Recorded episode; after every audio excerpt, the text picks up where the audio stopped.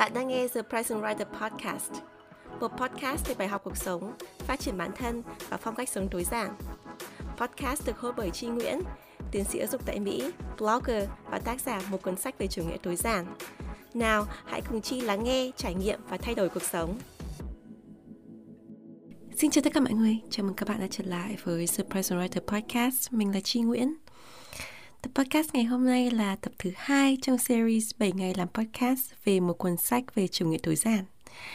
Đường link đến cuốn sách mình sẽ để ở show notes cho các bạn nào quan tâm. Nhưng vẫn tiếp tục nối tiếp tinh thần của tập 1 trong series 7 ngày làm podcast này.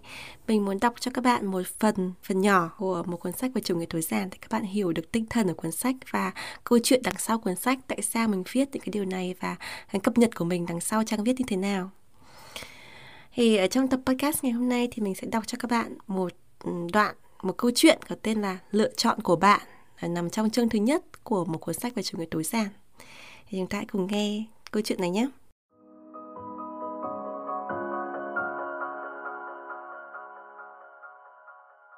Lựa chọn của bạn. Cách đây một thời gian, tôi đến chơi nhà một người bạn gái. Nhà chỉ có hai vợ chồng trẻ, chưa có con, chồng làm công sở, vợ đi dạy tiếng Anh 2 buổi một tuần và đi làm thêm 2 buổi một tuần ở một nhà hát kịch. Bạn rất quan tâm tới chủ nghĩa tối giản và muốn hỏi tôi thêm về cuộc sống với ít đồ đạc.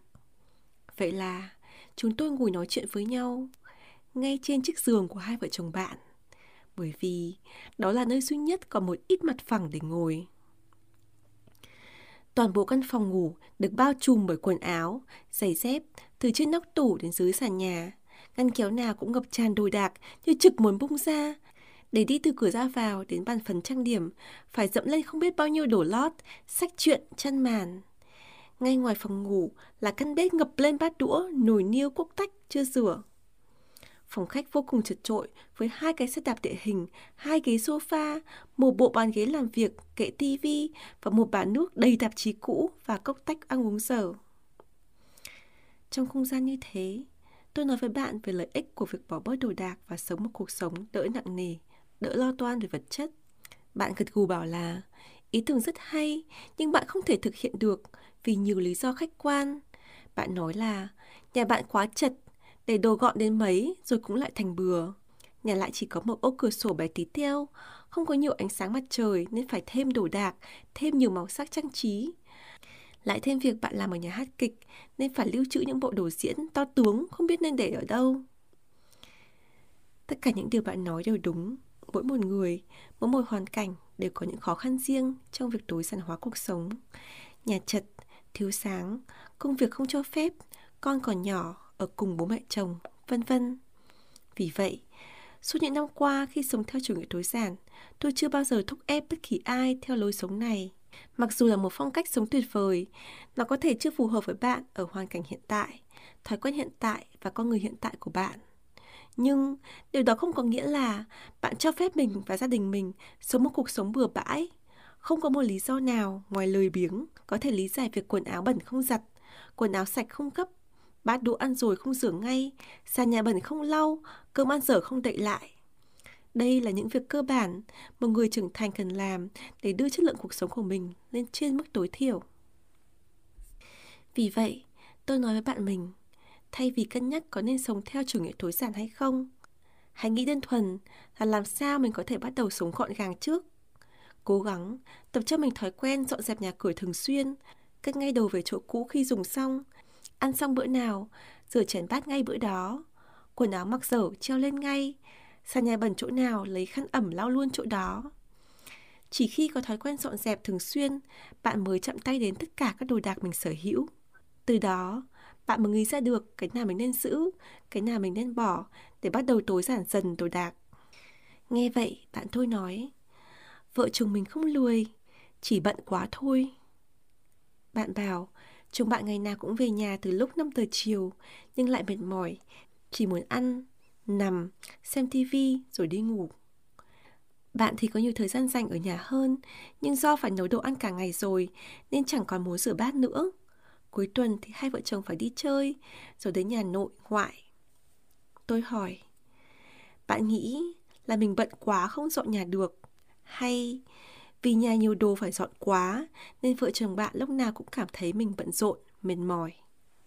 Bạn nghĩ một lúc rồi nói rằng bạn không biết. Nhưng vợ chồng bạn đã lần lữa việc sinh con vài năm nay vì cứ nghĩ đến nhà cửa bừa bộn, chật chội, bí bức là ngại không muốn có con. Tôi thực sự rất buồn khi nghe điều này. Nhà chật có thể không phải là lựa chọn, nhưng để nhà bừa bộn hay không, đó hoàn toàn nằm trong tay mình. Tại sao có thể để đồ đạc vô tri vô giác kiểm soát hạnh phúc và tương lai của mình đến mức như thế?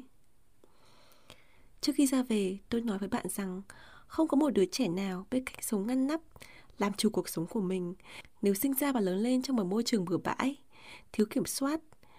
Nếu bạn muốn có tương lai tốt cho bản thân và con mình, phải thay đổi ngay từ hôm nay.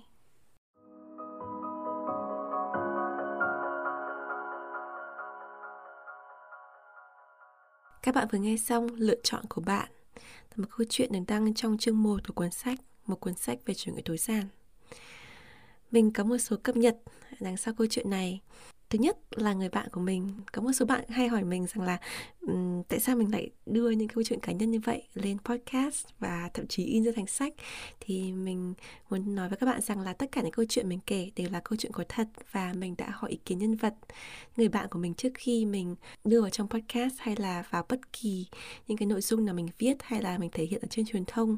Tất nhiên, mình không có nói tên và cũng như thay đổi một số cái thông tin cá nhân ở trong câu chuyện, nên là mình vẫn bảo vệ được quyền cá nhân và bảo mật cho những người bạn của mình. Nhưng mà các bạn hãy tin rằng ở đây là những câu chuyện thật và mình có được sự đồng ý trước khi mình đưa ra công chúng.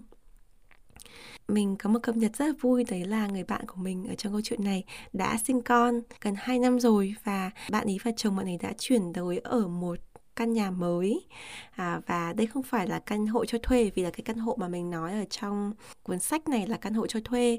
Vợ chồng bạn ở căn hộ cho thuê đó cũng được một thời gian rất là dài, như là phải đến 5-7 năm gì đó, và hai vợ chồng mình mới mua cái căn nhà và đón con gái đầu lòng được khoảng 2 năm. Thì mình chưa có điều kiện đến chơi nhà bạn, bởi vì là do đại dịch, cho nên là mình cũng ngại đến nhà của những bạn mà có con nhỏ mới sinh ấy, tại vì là hệ miễn dịch của các bé vẫn chưa được thực sự là hoàn thiện. Thế nhưng mà dựa trên những cái hình ảnh mà bạn chia sẻ với mình á, và chia sẻ trên mạng xã hội ấy, thì mình có thể thấy rằng là căn nhà của bạn giờ nó rất là đẹp, rất là rộng, và nó không phải thực sự là tối giản. Vẫn có rất nhiều đồ, bởi vì là cái phong cách của bạn ấy là như vậy, và cái decor rồi là những cái cuộc sống, ví dụ như là làm nhà hát kịch hay là những cái chất liệu cuộc sống của bạn ấy vẫn có rất là nhiều, và bạn ấy không có cái style tối giản như mình. Nhưng mà mình thấy được rằng là cái căn nhà mới của bạn ấy có cái sự tiến triển hơn rất nhiều so với căn nhà cũ. Thì mình có nói chuyện bạn ấy thời gian gần đây, thì bạn có nói rằng là những câu chuyện mà mình chia sẻ hay là những cái cuốn sách, những cái blog, rồi những cái cuộc sống hàng ngày của mình nói chuyện bạn ấy, thì bạn ấy nghĩ rằng là bạn ấy sẽ không thể nào sống hoàn toàn theo tối giản, nhưng mà bạn ấy đã và đang áp dụng những cái khía cạnh của phương pháp tối giản vào cuộc sống của bạn ấy. Và cụ thể là bạn ấy không còn mua đồ vô tội vạ nữa, mà bạn ấy thì thường chọn những cái đồ mà nó có cái chất lượng cao và nó thực sự phù hợp với gia đình của mình thì các bạn mới mang về. Bạn có nói với mình là ngày xưa khi bạn ở nhà thuê á, thì bạn ấy không có cái động lực để bạn ấy sửa sang nhà cửa và sắp đặt nhà cửa cho gọn gàng sạch sẽ, thì bạn nghĩ rằng là ngày nào đấy thì mình sẽ rời cái chỗ này đi, đây không phải là cái chỗ mà mãi mãi của mình. Rồi mình không cần phải đầu tư vào đây thế này thế kia. Thì mình không có nói rằng là cái suy nghĩ đấy là đúng hay sai, nhưng mình chỉ muốn nói rằng là đấy là cái suy nghĩ mà rất nhiều bạn có. Tức là ví dụ như bản thân mình ấy, khi mình ở nhà thuê ở Mỹ, mình thuê nhà hơn 10 năm liền. Mình vừa mới mua một căn nhà 2 tuần trước. Nhưng mà trước đó thì mình hoàn toàn mình chỉ có thuê nhà thôi, và khi ở nhà thuê ấy, thì nó không thực sự gắn bó với mình để mình đầu tư vào những cái, ví dụ như cái bàn, cái ghế nó chất lượng cao chẳng hạn, thì mình không đầu tư nhiều tiền, bởi vì mình nghĩ rằng là tương lai mình mua nhà là mình chuyển nhà chẳng hạn, thì lúc đấy thì mình mới có thể mua cái đồ mà nó phù hợp với căn nhà của mình và mình mới chọn được cái đồ tốt. Đấy là một cái suy nghĩ mà ai cũng có, bản thân mình cũng vậy. Thế nhưng mà cái mà mình cảm thấy rằng là chúng ta nên cân nhắc á, đấy là kể cả khi mà mình ở nhà thuê, kể cả khi mình ở cái nơi tạm bợ, hay là kể cả khi mình ở trọ hay là ở nhờ nhà người nào đó, thì cái không gian sống ấy nó có ý nghĩa rất là quan trọng với mình. Kể cả bạn không có đầu tư nhiều tiền bạc vào nó, nhưng mà hãy cố gắng, thứ nhất là phải gọn gàng, sạch sẽ, ngăn nắp. Tại sao? Bởi vì cái môi trường sống của mình nó ảnh hưởng rất là lớn đến cái tâm lý của mình, cái năng suất làm việc của mình. Không có ai là cảm thấy thoải mái, có năng lực làm việc khi mà mình vào cái môi trường mà nó ngập ngụa đồ đạc, rồi là mình ngồi xuống bàn làm việc mà đồ nó ngập lên, mình không có chỗ để mình viết, mình không có chỗ để máy tính. Không có ai mà cảm thấy relax, thoải mái khi về nhà mà cảm thấy là cái ghế sofa mình định ngồi lên để mình xem tivi nó ngập tràn toàn quần áo mà chưa gấp chẳng hạn, hay là mình định uống một cốc nước cũng để xuống bàn cũng thấy là bừa toàn bộ đồ, là mình không biết là để cốc nước ở đâu chẳng hạn. Thì khi mà mình đến cái mức độ như thế thì nó thực sự nó ảnh hưởng rất là nhiều đến tâm lý của mình. Và mình vẫn còn nhớ cái thời điểm mà mình đến chơi nhà bạn mình mà mình ghi lại trong cái cuốn sách này á, là căn nhà nó ngập đồ đến mức độ mà thậm chí cái cốc uống nước á mình cũng không thể tìm được, vì là bạn ấy không rửa. Và cái tủ lạnh thì bạn cũng nói là Chi đừng mở ra vì có những cái đồ thiêu mốc ở đấy mình chưa lấy ra. Mọi thứ nó ở trong cái tình trạng kinh khủng như vậy, cho nên là bạn chỉ có thể là mua đồ bên ngoài ăn này, hay là ăn ở bên ngoài thôi, chứ không có muốn nấu ăn ở nhà, không muốn làm cái gì ở nhà nữa. Lúc nào chỉ muốn ra ngoài thôi. Nó dẫn đến cái việc là mình lại càng tốn kém hơn, mình lại càng dành cái tiền để mình tiêu những cái mà không xứng đáng. Thì sau khi nói chuyện mình thì bạn mình có nói rằng là một trong cái thay đổi của bạn ấy là bạn ấy cố gắng là giữ cái căn bếp được sạch sẽ, tủ lạnh nó không bị mốc meo lên. Thì vợ chồng bạn bắt đầu tiết kiệm được những khoản tiền nhỏ để dành để mà trả tiền cọc cho căn nhà. Thì cái điều đấy thì mình thấy rất là vui, vì ít ra thì mình cũng có thể tạo ra được cái thay đổi nhỏ trong cuộc sống của bạn. Thì mình chia sẻ câu chuyện này vì mình muốn nói với các bạn rằng là thực ra ấy, bản thân mình trong cuộc đời của mình ấy, thì mình có rất nhiều người bạn và có rất nhiều người đọc một cuốn sách về chuyện người tối giản và biết đến blog của mình. Và có rất nhiều bạn của mình nói rằng là ngại mời mình đến nhà, và trước khi mình đến nhà các bạn nói là ôi nhà mình bừa lắm, mình không tối giản đâu Chi à. Thì đấy, mình nghĩ rằng là mình sẽ đánh giá. Nhưng bản thân mình chưa bao giờ đánh giá ai cả, và mình biết rằng là không phải ai cũng đi theo con đường tối giản. Nhưng mà cái điều quan trọng ấy, là nếu mình học được cái gì đó ý nghĩa từ cái lối sống tối giản, và nếu mà những câu chuyện mình chia sẻ với các bạn ấy nó truyền cảm hứng cho bạn, ít nhất là hôm nay bạn dọn cái bàn làm việc của mình, hay là dọn căn bếp của mình, lau nhà chẳng hạn, thì cái đấy là cái điều mình đã cảm thấy rất hạnh phúc, và mình hoàn toàn thoải mái, hoàn toàn là hạnh phúc với cái điều là mình chỉ có thể làm thay đổi những cái phần nhỏ trong cuộc sống của bạn. Chứ mình không có kỳ vọng là cuốn sách của mình sẽ thực sự làm thay đổi mọi thứ ngay lập tức, hoặc là tạo ra cái dấu ấn kinh khủng thế nào trên thế giới cả.